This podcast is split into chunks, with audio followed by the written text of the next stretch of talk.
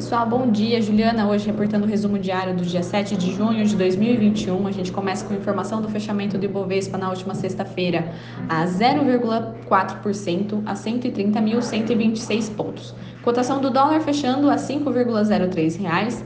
Índice americano S&P 500 a 4.229,89 pontos e cotação do petróleo Brent a 71,48 dólares.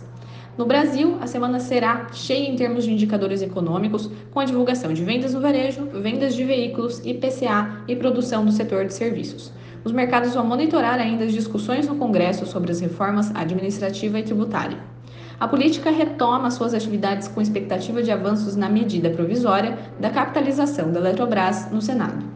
Mesmo sem constar da previsão de pauta, o governo trabalha para conseguir votá-la ainda nesta semana, até na quinta-feira, para que haja tempo hábil de a Câmara confirmar ou rejeitar as alterações promovidas, o que precisa ser feito até o dia 22 de junho, o último dia da validade do texto. Já no cenário internacional, os países do G7 anunciaram um acordo para taxar empresas multinacionais, com um imposto global mínimo de 15%. Em concessão dos Estados Unidos, as companhias globais que tenham ao menos 10% de margem de lucro, 20% dos lucros terão seu imposto apurado nos países em que são realizadas as vendas. Porém, faltam ainda muitos detalhes, inclusive o que se definirá como grandes companhias globais.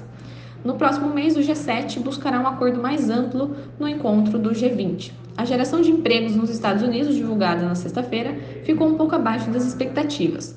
Os analistas de mercado, no entanto, consideram mais relacionado à escassez de mão de obra do que à demanda de mão de obra mais fraca. De fato, o rendimento médio por hora aumentou 0,5% acima das expectativas de 0,2%. Em entrevista no fim de semana, a secretária do Tesouro dos Estados Unidos, Janet Yellen, disse em um ambiente de taxa de juros um pouco mais altas nos Estados Unidos seria um benefício para a sociedade americana. E Yellen destacou que a inflação e as taxas de juros estão baixas demais há mais de uma década. As exportações da China cresceram quase 28% em maio, um pouco mais fracas do que em abril, de 32,3%, mas ainda em um ritmo muito sólido. As exportações fortes da China são um sinal de recuperação global. O crescimento das vendas externas foi impulsionado principalmente por produtos não ligados à Covid, como eletrodomésticos. As importações subiram 51,1% e o ritmo mais rápido desde março de 2020, 2010, impulsionado pelos altos preços das commodities. Esses foram os noticiários dessa segunda-feira. Qualquer dúvida, questionamento, estamos aqui à disposição.